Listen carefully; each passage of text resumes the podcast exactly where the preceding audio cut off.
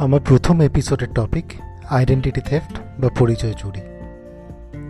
সোনার কেল্লার নকল ডক্টর হাজরাকে মনে পড়ে? একজন দুষ্টু লোক, একজন ভালো লোকের পরিচয় চুরি করে কী না করতে পারে?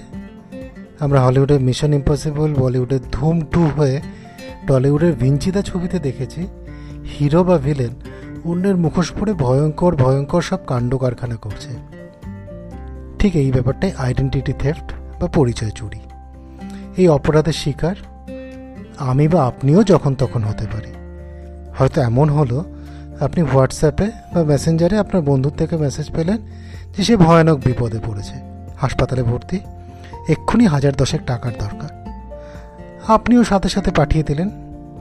কিছু পরে হয়তো দেখছেন আপনার বন্ধু ফেসবুকে পোস্ট করছে যে ওনার প্রোফাইল হ্যাক হয়েছে বা ওনার ছবি ডাউনলোড করে কেউ নকল প্রোফাইল বানিয়েছে।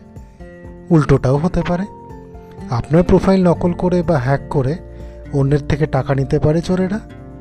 তারা কেবল আপনাকে বদনাম করতে, কোনো মহিলাকে খারাপ মেসেজ করতে পারে আপনার প্রোফাইল থেকে? সবই হতে পারে। এবার আসা যাক এর থেকে বাঁচার উপায় নিয়ে। সবার প্রথমে ফেসবুকে প্রোফাইল সব সময় লক করে রাখুন। অচেনা কারোর বন্ধুত্বের আহ্বান এড়িয়ে চলুন। খুব সুন্দরী হলে আরও বেশি সতর্ক হন। অচেনা লোকের বা মহিলার থেকে মেসেজ এলে কখনোই খুলবেন না সেই মেসেজ কোনো লিঙ্ক থাকলে তো ভুল করেও ক্লিক করবেন না। আপনার প্রোফাইল পিকচার হোয়াটসঅ্যাপ স্ট্যাটাস যেন কেবল আপনার বন্ধুরাই দেখতে পায়, অন্যরা কখনোই নয়। আর ভুল করেও যদি এরকম বিপদে পড়ে যান, তাহলে সময় নষ্ট না করে নিকটবর্তী থানার সাইবার ক্রাইম সেলে অথবা লালবাজারের সাইবার ক্রাইম সেলে সাথে সাথে যোগাযোগ করুন।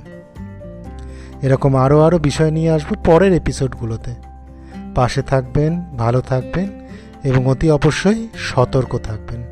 ধন্যবাদ।